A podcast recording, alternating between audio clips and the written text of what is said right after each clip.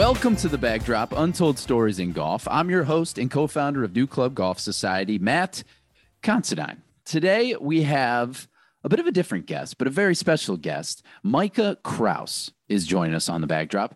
Micah is different than most of our guests because he's an artist. I guess you can make the argument that most golf course architects that we've had on the pod are certainly artistes. Uh, Rob Collins is is certainly a gentleman with some formal art training in his background.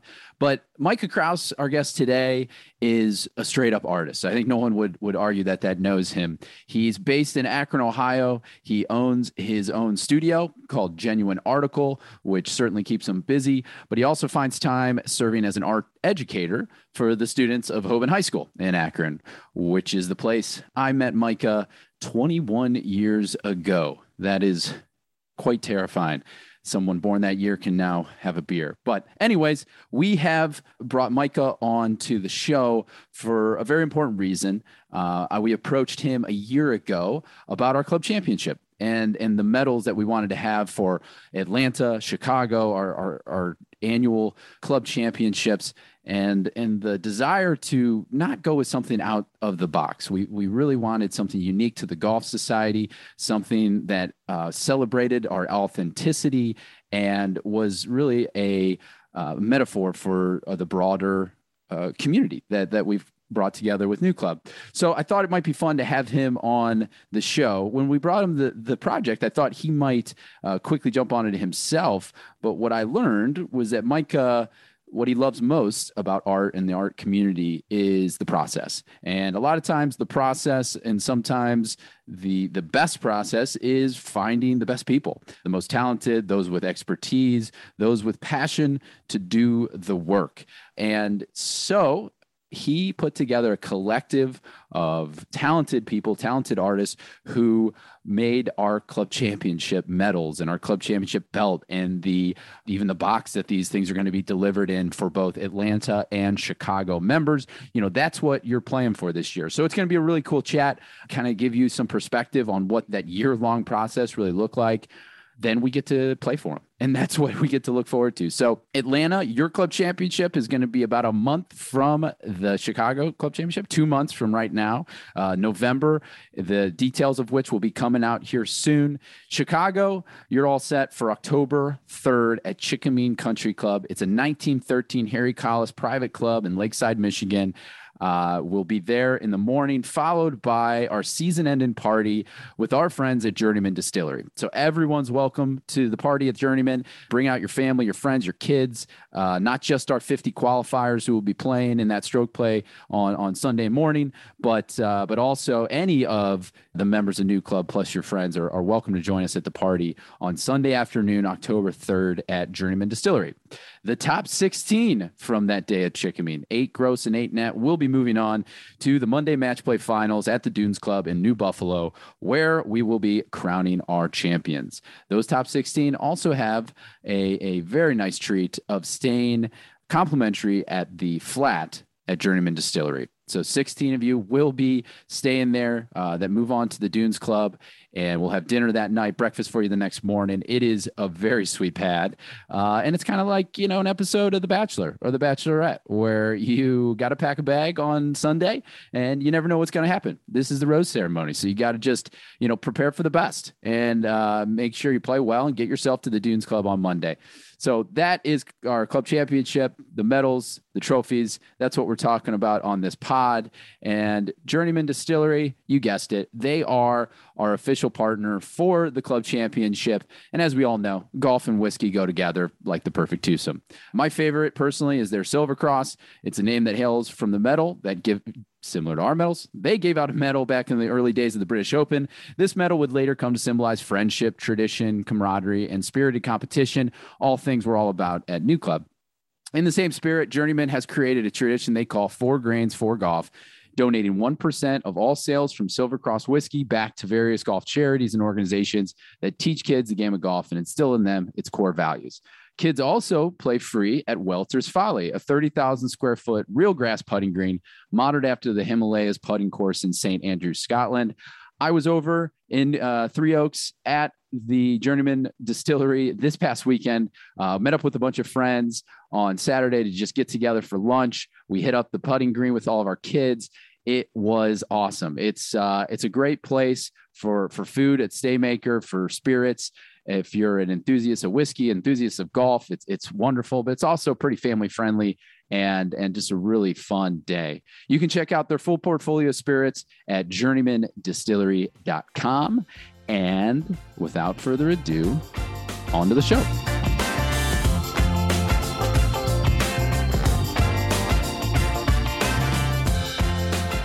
Micah Kraus, welcome to the backdrop. I feel so welcome. I feel so welcome. It's, you know, I don't know if we have a a uh, an artiste has been the the guest. You know that we usually do a lot of golf geekery on this uh, podcast. Uh, so we've had architects who who would argue, golf course architects argue that they are artists. So many many of them are, but uh, but you're like a full blown artist. Oof. Uh, well, I and I would never argue against a, a golf course architect either, being an artist. Um, yes, I am a complete golf novice. Not that's actually inflating my knowledge and experience. Uh, I, I know so little about golf, but am, am not at all against learning. In fact, much of my childhood was spent with my grandpa Caller watching Chichi Rodriguez uh, sword fight with his putter. That's about what I remember. Um, but uh, yeah, Chichi inspired a lot of people. He did. He was he was a charismatic dude. What a showman. Yep. Fun fact about Chichi Rodriguez. Yes, you know, please. He, and this is, we're both from the, the great city of Akron, Ohio. So that's, I think I know where you're going with this, we'll but I'm to excited our, to see. We'll get to our, our connections later. But the great town of Akron, Ohio, everyone knows, right? LeBron James, obviously. Black Keys, great. But people forget about Devo, for which is how could you? And Chichi Rodriguez. So you know where I'm going? Oh, yes on one of the staple Devo albums. I don't actually know which one. Maybe you do. Yes. The artwork on the album cover was a it wasn't Chi Chi specifically. It was like a no. deformed version of Chi Chi Rodriguez.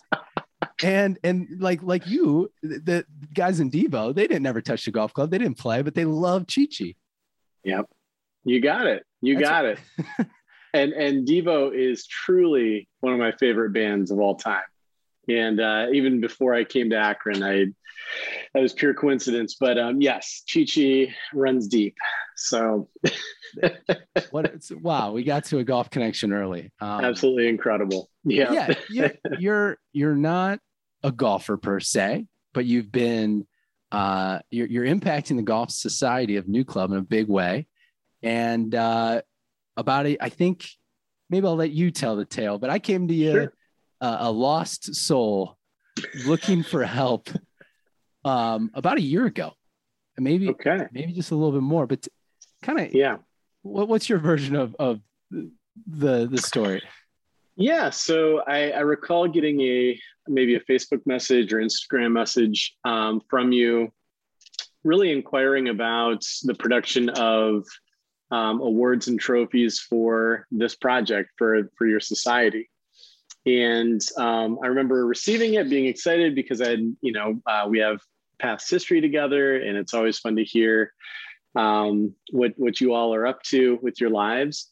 And this seemed really intriguing. Um, not anything that's within my milieu as an artist but uh, one thing that I've learned from long ago, both my own experience and have been told again and again by professors and other artists, is don't say no. Never say no, because you you can at least contribute something to the opportunity, whether it's something you pursue or not. So um, this seemed really interesting and exciting, and so we started a conversation through um, through that uh, channel and started really kind of dreaming and talking about what might be possible for sourcing artists to create these these assets for your society um, again it not being something within my realm metalwork and and uh, that kind of stuff i started really thinking about well man maybe this is kind of a crossover in my life as an educator and as an artist where i can help source artists for this project and be the intermediary of sorts, um, maybe the manager.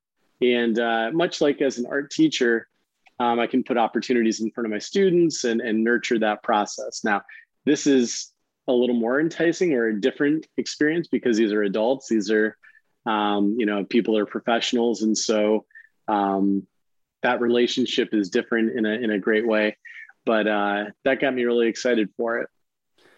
Yeah. And uh, I mean, my initial outreach was because the, the dots that I connected are, you know, golf, all sports, there, there's trophies and there's awards. And, and for our golf society, we're no different. We have accolades it's not all about winning. It's not all about that. But we wanted something to um, really cement our, particularly our, our club championships, which we have 2 mm-hmm. of now with Chicago and Atlanta. And, and we really wanted something special. And, and everywhere we turned or we were pointed by other people in the golf industry, I wouldn't say any of it's uh, bad, but it's just, uh, you know, one of our taglines is for the soul of the game. And when you see the same trophy over and over again, as uh, we we tend to do in in the, go- the game of golf, where people get comfortable and they look for the, it, it just it lacked that soul, and yeah. and what crossed my plate, and, and, you're such an advocate for artists um, in Northeast Ohio and and uh, all over that you know there are people out there that have created such unique, beautiful things. Why why can't that be the case for golf trophies and golf awards and um, kind of these for us it's going to be a relic of hopefully 100 years and uh, and so when I think about that, I felt weird putting in a you know simple order form to the trophy shop. I didn't. It didn't feel very new club. It didn't feel like this yeah. timeless thing. It did. It didn't feel like the inspiration um, that you know I see when I was in Scotland and Ireland, and you know the things that they present to their champions and their medal winners and it, it was you could tell this stuff was handcrafted and 200 years old i mean some of these things right. really were and, and so i was just on this hunt um, and and i was hoping that you might be able to uh, I was hoping you'd do it. You'd just say, "Yeah, sure. Let me get on my uh, my metalworking hat and and hammer some stuff out." Because your your artwork has always impressed me, and I, I love what you do but it was it was an even I thought it was a neat response to say, you know what, I know a lot of artists and I know people that um, would love to take on projects. That's that's good. Let's talk about it.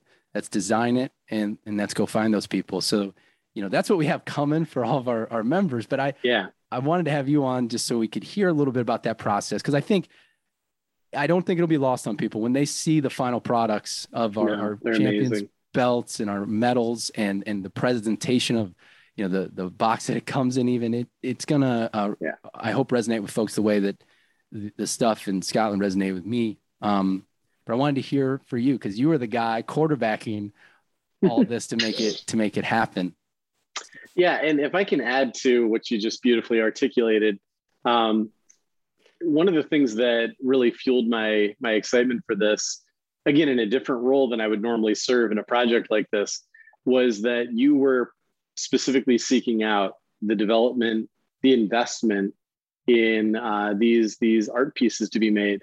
Um, there are easier routes, and you know this certainly has taken a lot of time. And uh, and, and as uh, you know, you and Mark running this society, you have plenty of things going on, and yet this is something else that you chose to invest time in um, in money and and and so on.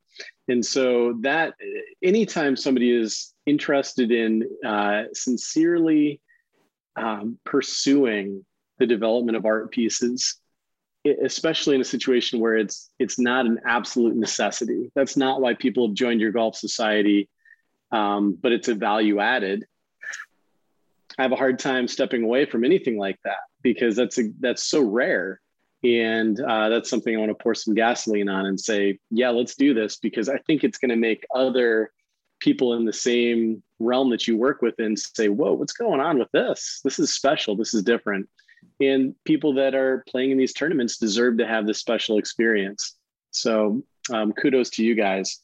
Yeah. definitely got all of us excited.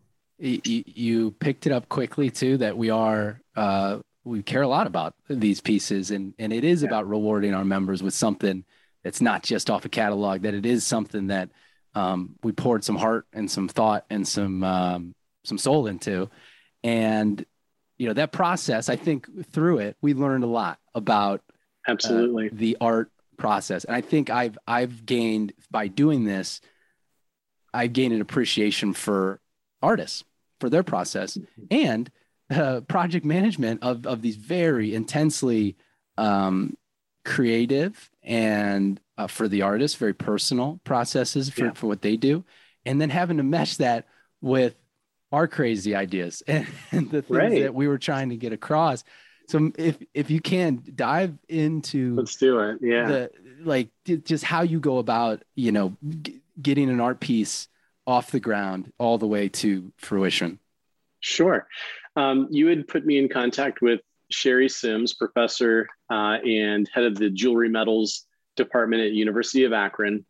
Sherry and I met and uh, at at Folk Hall um, in the Myers School of Art, and uh, we looked at some ideas. We kind of talked through some of the initial thoughts that you and Mark had for what this metal needed to to look like and how it needed to operate uh, what it should represent. And she had a lot of, through her experience, she had a lot of ideas of how we might approach this. One of her goals was to involve her students. Um, we all know that 2020 and 2021 have been unprecedented years in terms of the ability to work together and and so on and gather and educationally on all levels including the university system uh, it's just shaking things up so sherry came into this with the mindset of I'm going to pull my jewelry metal students into this project. It's something similar to what they've done before with other organizations to develop pendants and medals. She was excited to have her students involved, as was I.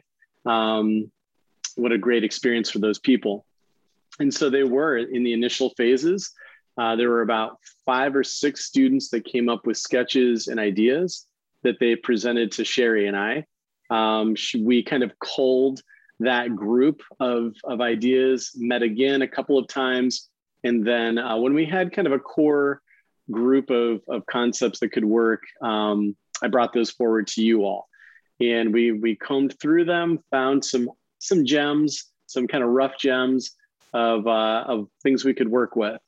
Went back to Sherry and her group. And by that time, um, I think we started this process in January uh, with the initial meetings with Sherry and her, her students. By about mid February, we got to the point where we had some rough ideas, but it was pretty evident at that point that she wasn't going to have the quality time with her students that she thought she might. Um, they were being pulled in different directions. I think they only had one day on campus a week that they could be in the studio because of COVID protocols. Um, it became very clear that Sherry would be the one making the piece uh, and and her students would be minimally involved. And it's just the nature of the beast. So I'll, with that, I'll say, yeah, it's uh, reflecting on it's fun because as you know, reaching out to her, it was probably for her own work and and seeing some of the stuff that she had done, and right. uh, I thought it was so cool that to involve the students. You know, I said, of course, why would we not take that? There was a part of us though that said, you know, when I was a student, my work wasn't, you know, right. something that I would be given. Away. So I was a little concerned about that, but I, I wanted to say on the, the sketches and the designs that the, the, the students came up with. Um, yeah. What was so cool is some kids were researching golf societies. They were, they were looking in the history books of, you know, St. Andrews and trying to get some inspiration from that, which I thought was really cool.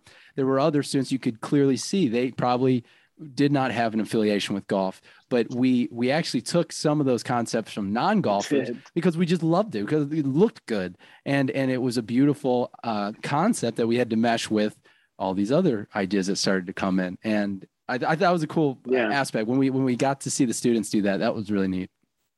Yeah, you're right on. And and one of the values of bringing in people that are not oriented with the subject area that you're representing or that you're deeply involved in is they're bringing fresh eyes to it. They're um, maybe they're researching things that uh, are the origins of the of the sport or the activity, but they're seeing it from a, the perspective of someone outside of that activity. Um, because sometimes if we only work within our our social groups or our networks, things can get very internal. Um, and and maybe uh, they become cliche and a little trite because we're all thinking the same things. So that's where the value of having those students work on this really came into play. Um, they didn't really, they weren't faithful to the, the tradition of golf, other than the, the basic research that they had found, which made it really cool. And yeah, a, couple of the things they came up with held through all the way to the finished product. Um, so Sherry and I got together and put some more finalized sketches together um, and really locked down on this idea of the bee, um, which is a, a, core part of the, the new club logo and, and really has distinct sig- significance to you. Um, and uh, and then that bee started, we started thinking about the hive and the idea that new club is this hive of people all working together in this in this sport coming from different places uh, and different activities different parts of the country different professions, but pulling together um, into this network. And so then that hive, through Mark's influence, began to involve, evolve into uh, maybe a code. How can we use that hive pattern as a the honeycomb pattern as a as a code that looks aesthetically pleasing, but then when you get one more step further in the in the revelation of what it represents, it opens up new channels and and further deeply ties into new club uh, again, that's the beauty. You, can't buy that off the shelf. That takes time. In fact, one of my former professors just said to me today, art takes time, artists need time. And that idea couldn't, you couldn't come to that in one conversation. That had to come through a few months of, of process. So um, from there, uh, we, we, we got the shit. yeah. The code, the code will probably come up again. We won't give it away because I think no. we we want to give our you know developers and others a, a, shot at actually deciphering it. But yes, there was that hexagonal shape, the the beehive shape that led to a, a, a hidden message, if you will, which is a neat one very cool aspect of of the medal yeah. that our winner gets you know and again it needs to operate on on all levels uh, if it's just a code wrapped around someone's neck it's not really gonna it's not gonna turn heads and make people excited. Uh, it needs to be an aesthetically pleasing, heavy, precious object. And uh, and and so the fact that we have these different layers and levels that the the uh, object works on is really special. Now, while all of that was happening, we pulled on board um, artist Stephen Ternero, and uh, he's an art educator and has a studio in the Canton area he's a weaver, and um, I, I, love his textile work. I've seen it uh, all over the place. And normally he works in these really vibrant kind of pop art color palettes, magentas and, and turquoise and, and things, but these intricate patterns. And um, I thought, wow, what if even the ribbon that this medal was hanging on was a handmade object that was precious in and of itself? Because um, how sad to make this beautiful metal and then just strap on some nylon ribbon, right? Right. right. So we reached out to Stephen. He was really excited to work on this. Uh, he had never worked on weaving patterns of that size, of that small size, and that tight of a weave, uh, that number of threads, even. So he was excited for the challenge and developed a prototype. Um, he hand dyed all of the the wool for this um, kind of to our specifications of something that was more of an earth tone, something that would tie more to the heritage of golf. And his pattern that he developed, honestly, it was Kismet that developed into the hexagonal pattern as we were developing the shape of the metal. Um, those didn't influence each other, they just happened to be.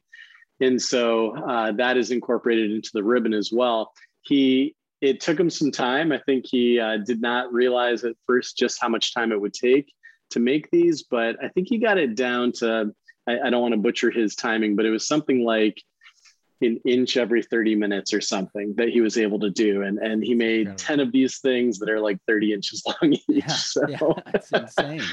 he was bent over that, that loom for quite it, a bit. And it, it was, uh, you know, when you hear from the artist that they haven't done something before. And you see you know he's got a full rolodex of so many different designs and intricacies. And to hear he's never done one that small i yeah. will i won't lie to you. Like i was really kind of psyched about that that yeah. like, we're, we're pushing this man to his limit for something that is you know for our golf champion uh the, what the medal actually hangs on which you know is is that's crucial. Yeah, it's crucial, right? Right. Crucial. And uh, and to make sure you can support. So yeah, I, I that was uh, he he painstakingly put in that time, but I, I I love that we did something new and different for him too.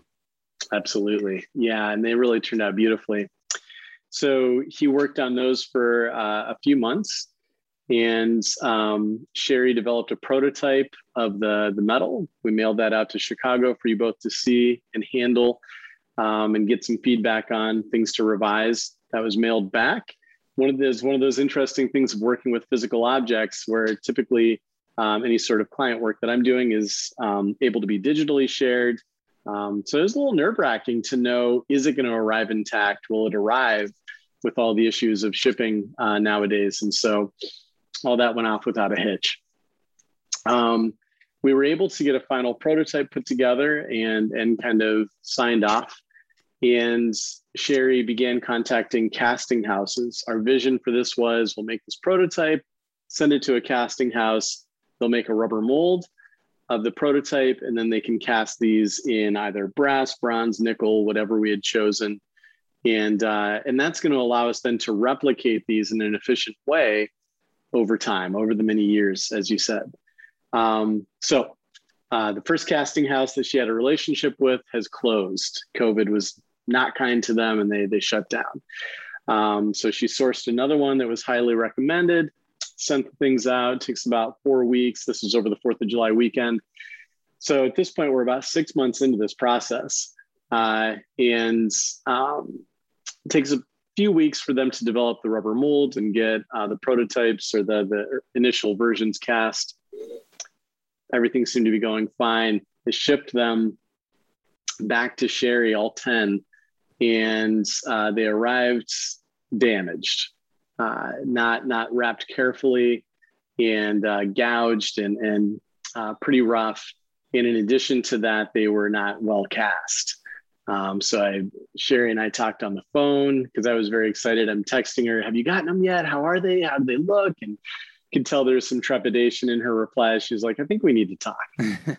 and uh, the only way I can describe them is they looked like um, Easter candy that you've left left in your car, and uh, you know that bunny face has started to melt a little bit and lost its definition. So um, yeah, they were very uh, soft and lacking the definition that we all expected. Um, Sherry already had plan B in her mind that she's like, you know what? I think I'm going to make all these by hand.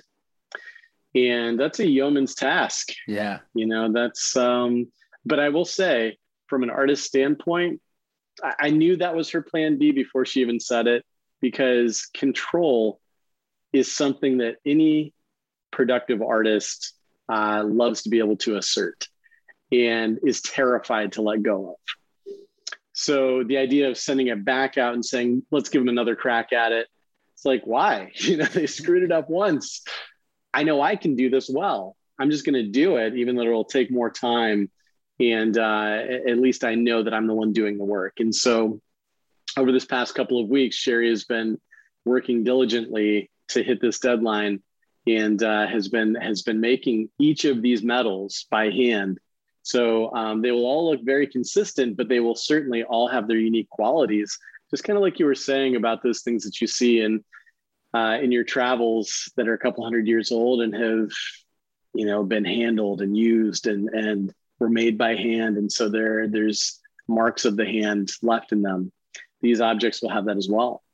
Um, and that's not to say we're we're not going to look at ways to make the process more efficient as we move forward. yeah, no. But as of now, that's that's how it's happening. I I love this aspect of this journey with you guys. Is um, I, I had a little panic mode, you know, when sure. the they don't come back. The product isn't what it, it was gonna be, and we all fell in love with from design standpoints, and um, and then we loved Sherry's handmade, you know, mold uh, so much, and uh, it, it was one of those things probably destined to be because like like you said you you look at the claret jug everyone's familiar with the claret jug in the game of golf and uh, i've they say it's a they say it's a curse if you touch it without ever winning it. Well i, I probably want to have a shot at that. So I, I, picked it up one time. I was lucky to be in its presence one time and it's got to have a beer out of it actually. And um, wow. when you look up close and personal at you know, it it uh, it's a art piece itself, and it it was a, a metal worker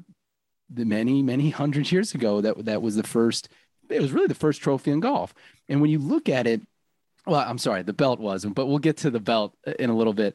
When you look at the detail of uh, the trophy of the claret jug, it, it it's little things you know everything looks consistent from about 10 feet out but when you get in you realize how different it was all the way around and all the different images and you know golfers uh, here and there and the differences in their uh, setups and stance and, and, it's it's very intricate and it's very very it's varied and so um, i thought there was a beauty to that uh, symmetry in our process now where we were going to have this very stamped standard process now we have someone painstakingly doing it by hand. Every medal will will be stand on its own, and I, I kind of like that. Um, and and God bless Sherry for uh, making that happen. She stuck it out. Yeah, um, that's so good. That's great, great uh, perspective and insight. You know, there's there's a reason that filmmakers still create practical effects when everything could be done computer generated.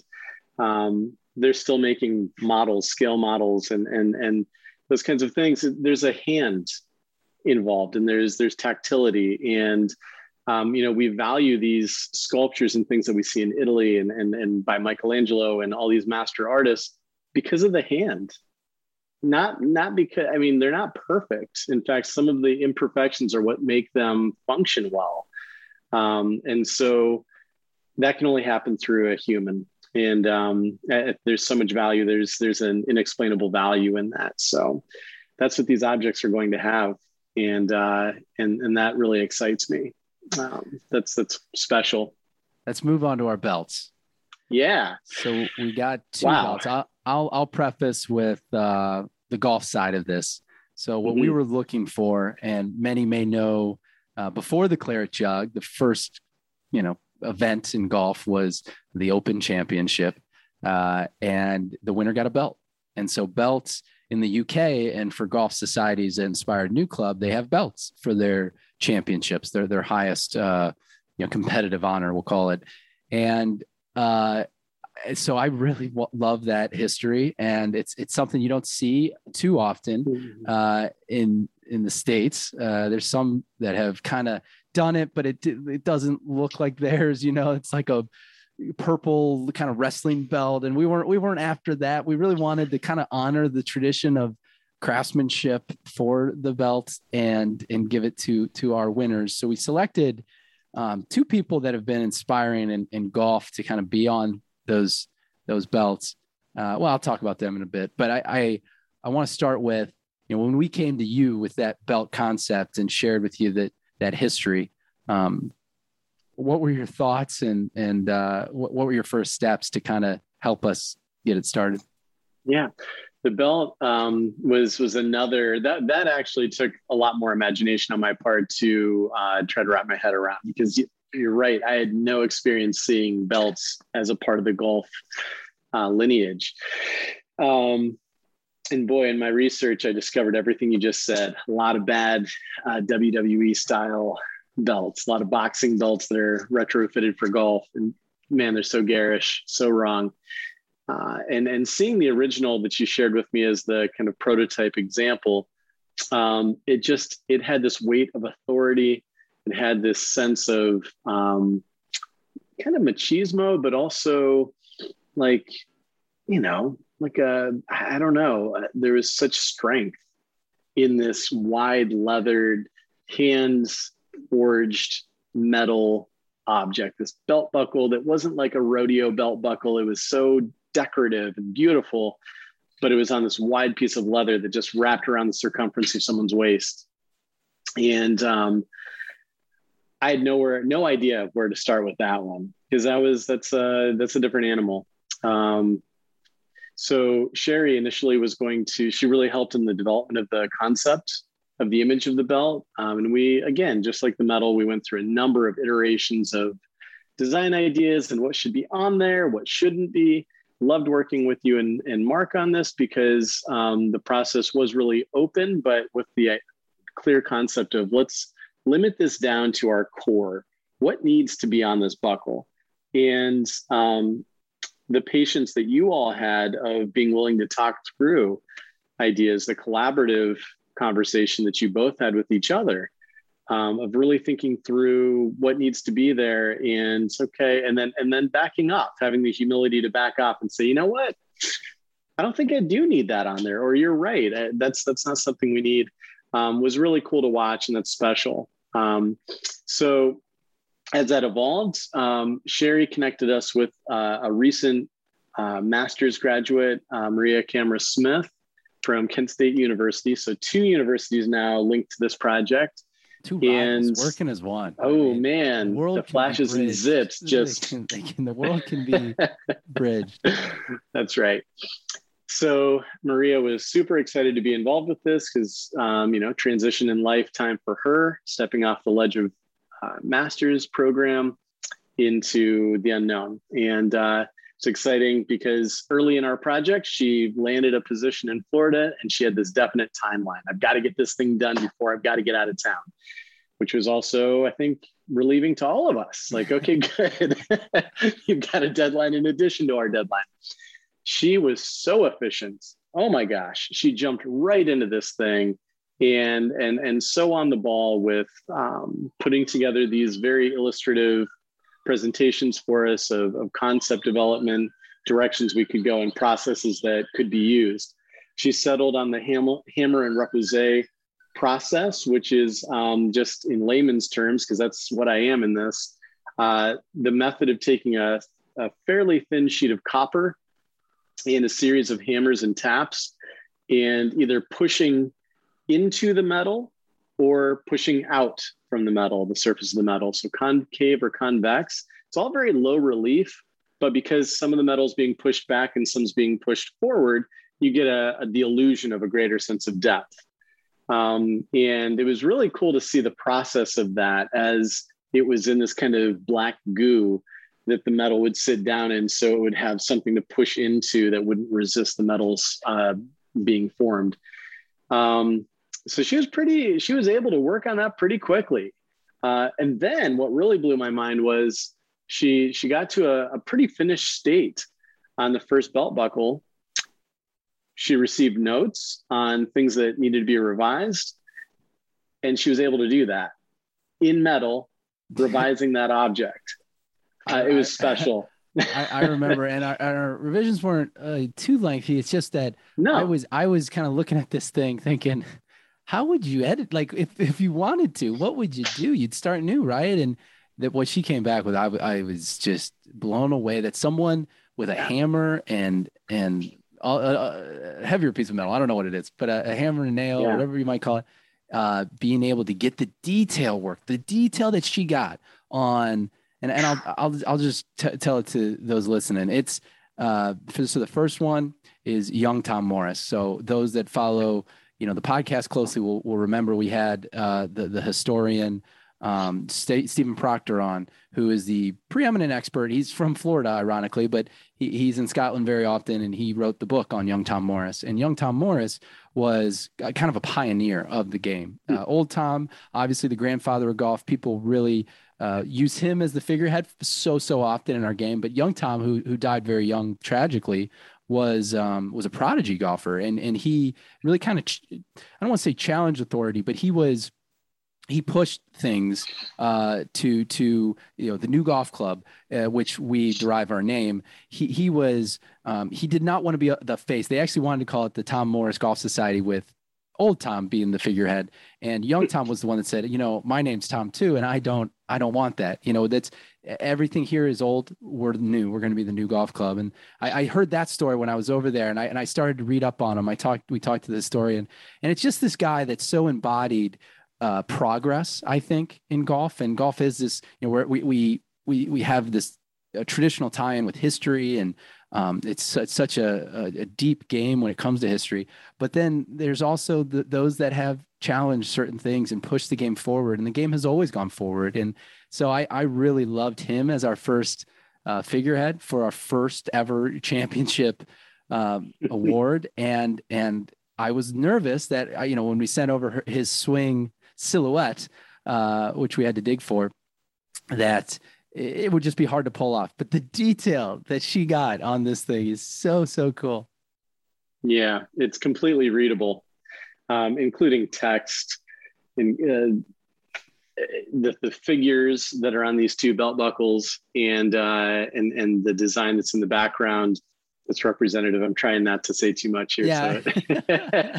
but um, but yeah, even to the point of getting texture to represent different aspects of the background pattern um, so that it would be it would make sense to um, a golfer uh, was was pretty amazing. So she was uh, I, I, couldn't give higher compliment to her um, balance of integrity as an artist, of knowing the process and what the materials can do, and also what her style and approach would be, balanced with the needs of the client and and what the project vision was, and the willingness to bend um, to meet that. That's a special thing that not many artists can do.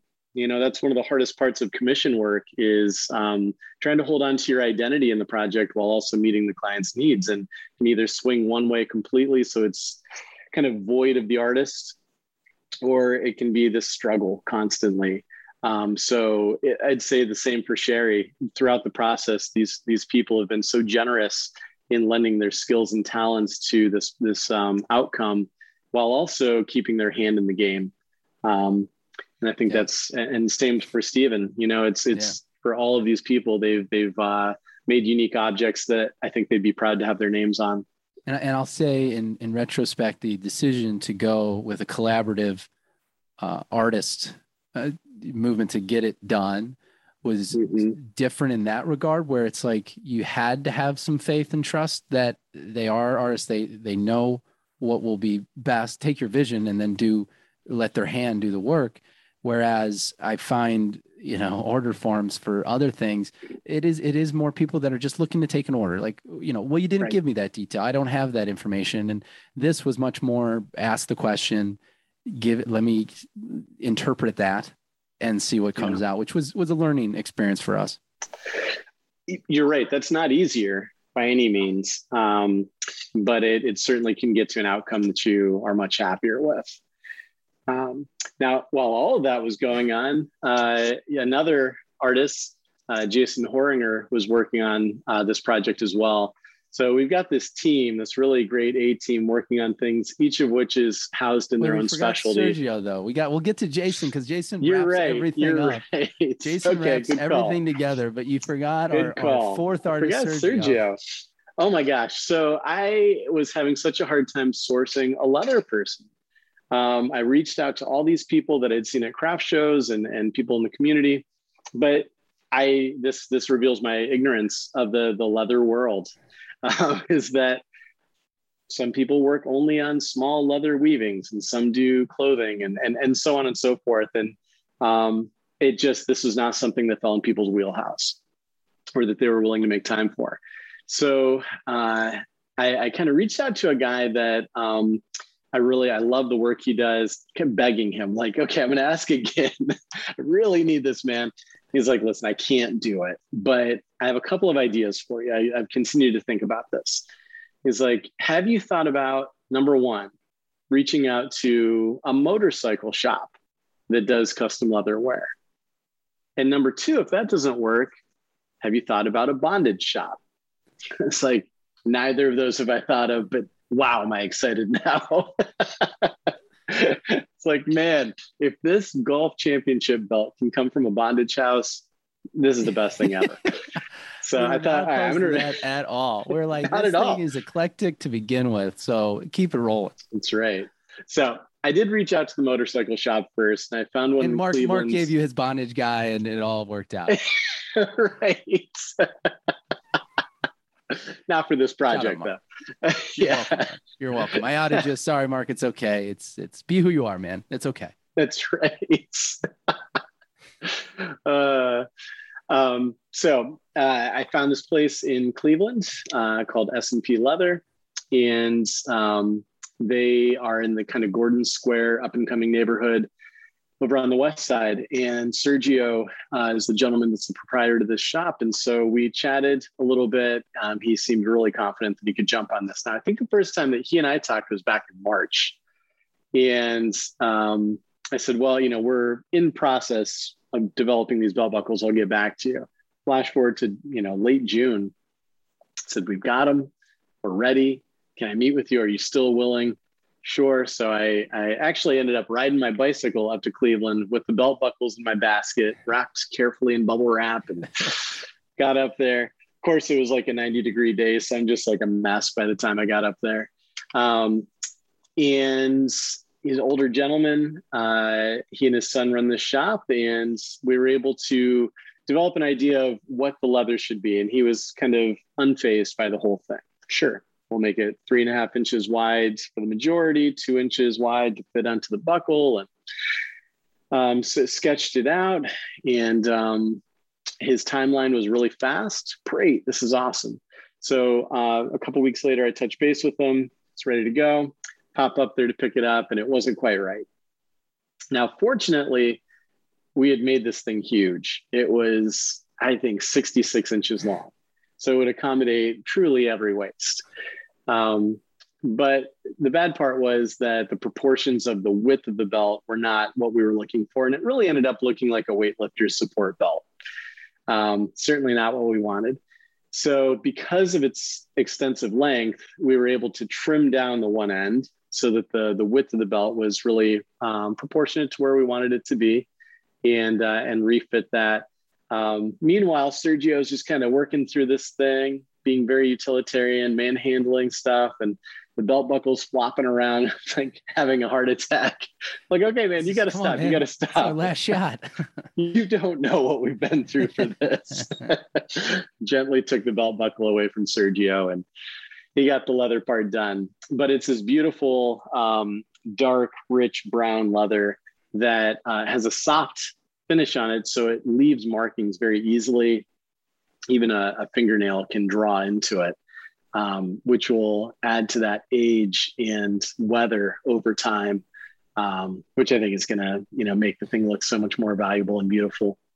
Important to mention on the the belt that this is the perennial trophy. So your medal goes home with you for a lifetime. You'll be able to, you know, hang or, or put it on the mantle wherever you need.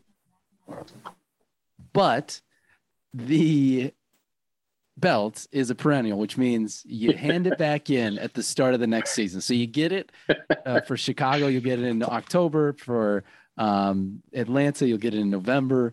And that thing's got to be back at the spring meeting in Sweetens at Sweetens Cove uh, when we kick things off for the next season. So it's it is that that that you know the Stanley Cup, the Claret, all these things that come back and and and I think that's what we loved about the the durability. Obviously, this thing had to withstand a beating if if it so happened, but uh, but also just the character that it will develop over the years from the yeah. the transport of, of member to member and having their names added. You know, it's going to be uh, pretty neat. Yeah, absolutely. Um, so all of that's so constructed. Jason.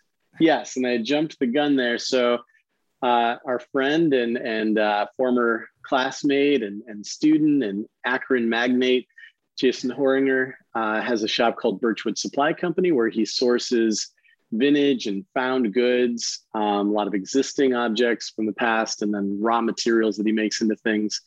And really early on in this project, um, when we talked about a box to house the medals and the belts, I thought Jason, Jason's the guy. He has such an eye for finding these things, and uh, this will just be part of the flow of his life. so he jumped right on board. In fact, he and I just met earlier this morning, uh, looking at uh, the boxes that he has. He's found, I think both of these are old, like toolboxes, handmade toolboxes, something that you could imagine like your grandpa or great grandpa having in the garage that they made specifically to house the tools that they have that they use. And uh, you know the corners are a little beat up, and the the nail heads show that they've been varnished a few times. Uh, just beautiful, beautiful objects that have the warmth of time. Um, so he's very lightly treating those to clean them up, um, so they're presentable, but trying to keep their age, and um, is creating inserts for them for the medals and the belts uh, for each of those tournaments. So even the the boxes will have history. Now we don't know the history of these things, but they do have history and it's evident. and uh, that history will continue on. On top of each of those boxes will be a plate then we can mark the name, date, and location of the tournament winners. Um, the the full circleness of this, whew. you know, when you when you brought Jason into the fold, uh, personally, I was very excited because I, I have a friendship with him. I've always admired his work. We were classmates in high school, so I uh, I had that, and but then the other thing that stuck with me was his refurbishment, which is is truly a passion. I mean, if anyone gets a, mm-hmm. a chance, uh, check out any of these artists. But Jason's stuff always is is so neat to me because a lot of it, you know, one of our slogans or other sayings is "old is new." Old is new, meaning you know, golf societies aren't new. We're not some startup. Like it, we just went back to the traditions of the game and saw that they had this very more inclusive approach to just playing a variety of different courses and being able to meet people and have competitions and build this community without having real estate. It was about the game, not your your actual location. And so we we just attached to that and it's old and we brought it back and made it new. And so, you know, new club is a, about doing that. And so to have Jason approach this very last piece to this whole championship uh, package that that we get to present it's it's perfect. It was just like poetic to me. Like old is new. He's refurbishing this history. Like we, we don't know what the history is but he's he's bringing it back to life and it's going to mesh so well with these other pieces that's fantastic. I keep envisioning that when this old box is opened, it's kind of like in uh, in Pulp Fiction. If you remember when they're in the the the apartment of those guys that are eating the Kahuna burgers and uh, Samuel L. Jackson opens the briefcase that they've been carrying that they went to a retrieve, and just a light shines out. You're not allowed to see what's in that thing, but you know it's something powerful, special, or maybe dangerous. Um, that's exactly what these boxes are going to be like at the at the present presentation ceremony. There's going to be this rustic box sitting in the middle of this space that, when open, reveals those cherished trophies. So yeah, it's going to be a special thing that'll stand out. Yeah, and that that also shares the name, like you said. So everybody adds their their name to that piece of history for. Um, That's right. For that time. Well, uh, I think that covers the collective, right? This is the. I think so.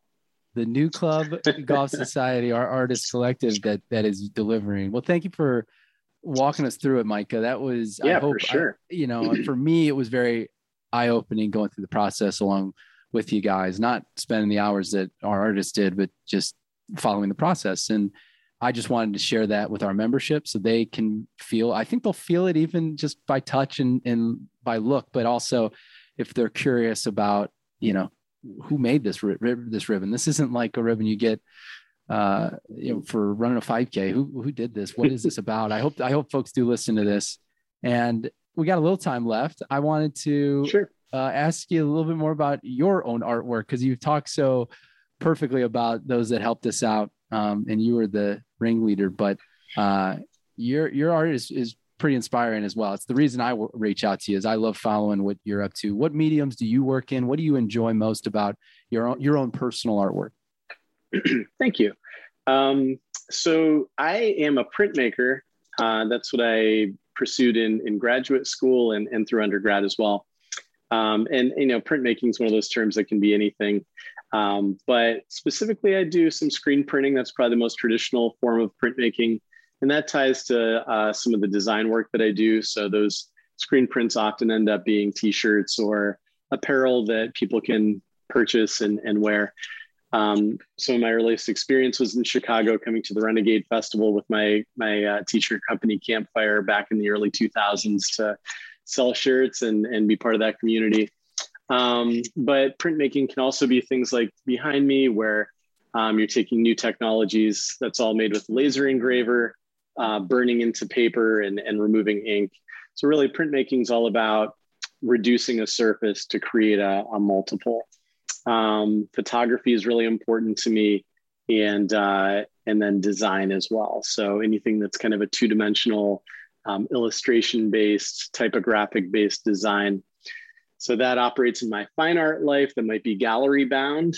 Um, but it also then works in more of my business side that is my my design business where I can make things for clients.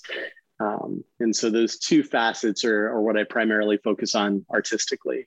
A lot of it has to do with places like Akron that have um, fallen on hard times and uh, after their apex have, have dropped on down and are trying to find their way. And uh, I'm kind of born into the generation of people that are stuck in the middle. We're not the greatest generation. We're not the boomers. We're not the millennials. We're just kind of this Gen X group that's like, I don't know, I didn't build it. I didn't cause it to fall apart. I'm not sure I'm part of the solution. so, what do I do with all this? Uh, I'm an observer. And so um, that's kind of where I come at it from as an artist. Yeah. And that was uh, another thing for us is learning about the vibrance of the artistic community in a place like Akron, where, you know, working collar kind of town. And uh, I always knew it from a music perspective, honestly, as a kid growing up, but I didn't really appreciate um, all the other forms of, of art that, that, occur in town. And uh, I'm, I'm sure every city has their their people, and I think if there's a message to this podcast where really we just want to get people excited for our club championship, but if there's a message, I think it's support your local artist. I, I just feel like yeah, it's if you have the decision to make and uh, you can actually commission somebody to do something, do it because it it truly does benefit you not just yourself and, and those that are going to enjoy the art, but um, your community of, of artists. We need our creatives to have employment and to be uh, be creative because that's what the world gets better when that's out there. So I, I just uh, commend you for really pushing us this direction for going out and and uh, supporting other local artists.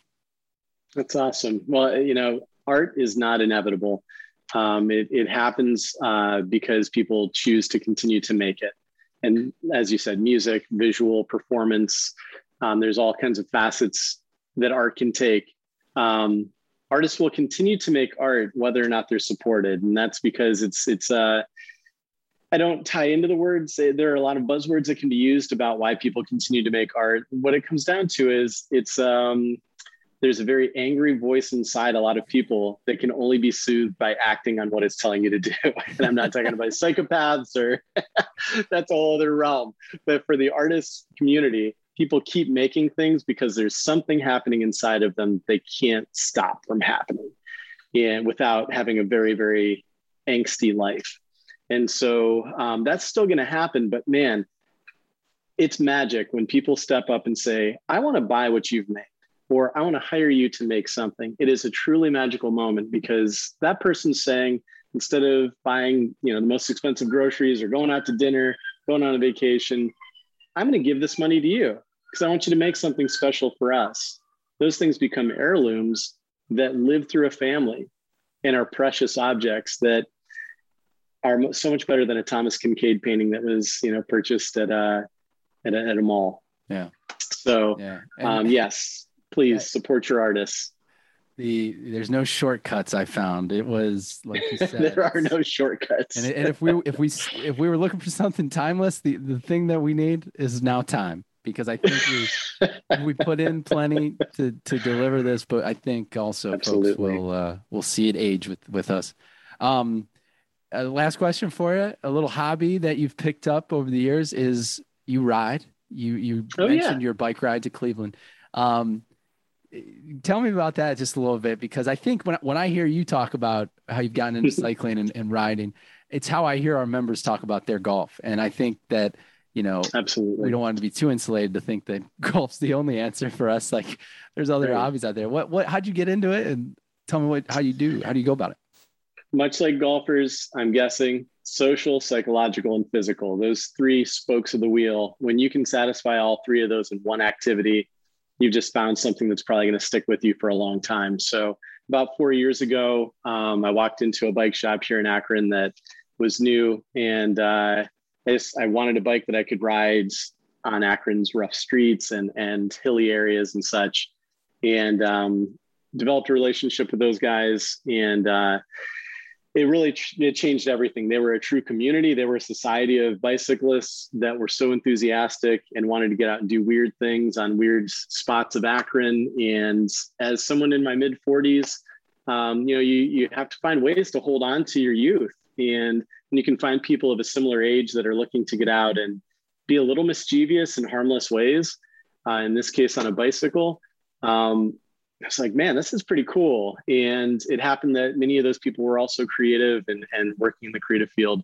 So time passed and uh, I just started commuting to school. I'm a teacher, so um, commuting to the high school each day and was like, man, this is great. I asked one of the guys, I've been biking all spring and summer, fall, and winter's coming. How do I maintain my fitness now that I can't ride in the wintertime? He's like, buy better clothes and keep riding. He's like, yeah, you just keep riding. It's like, whoa, really? And I rode through that winter. And so that happened for a few years. And, and now this will be my fourth year of um, really bike commuting constantly. We sold our car and, and such. And, you know, it has a way of transforming the seasons. Winter is much more inviting. Now, I don't live in Chicago. Akron's winters are bad, but they're not Chicago winters. Um, but I, I love the quiet, the cold, the crunch that happens in the wintertime. And it makes me so excited for spring. You know, somewhere there in March, I'm like, oh my gosh, spring is coming. It's going to be beautiful out. And I just made it through all this crap it's going to be so great. So yeah, it's truly a part of my life now. And uh, my wife always jokes because she has to ask if we're riding together in the car or she's going to meet me somewhere because I want to ride the bike. But she's very patient and supportive of that. Yeah. Um, so yeah, it's a huge part of life.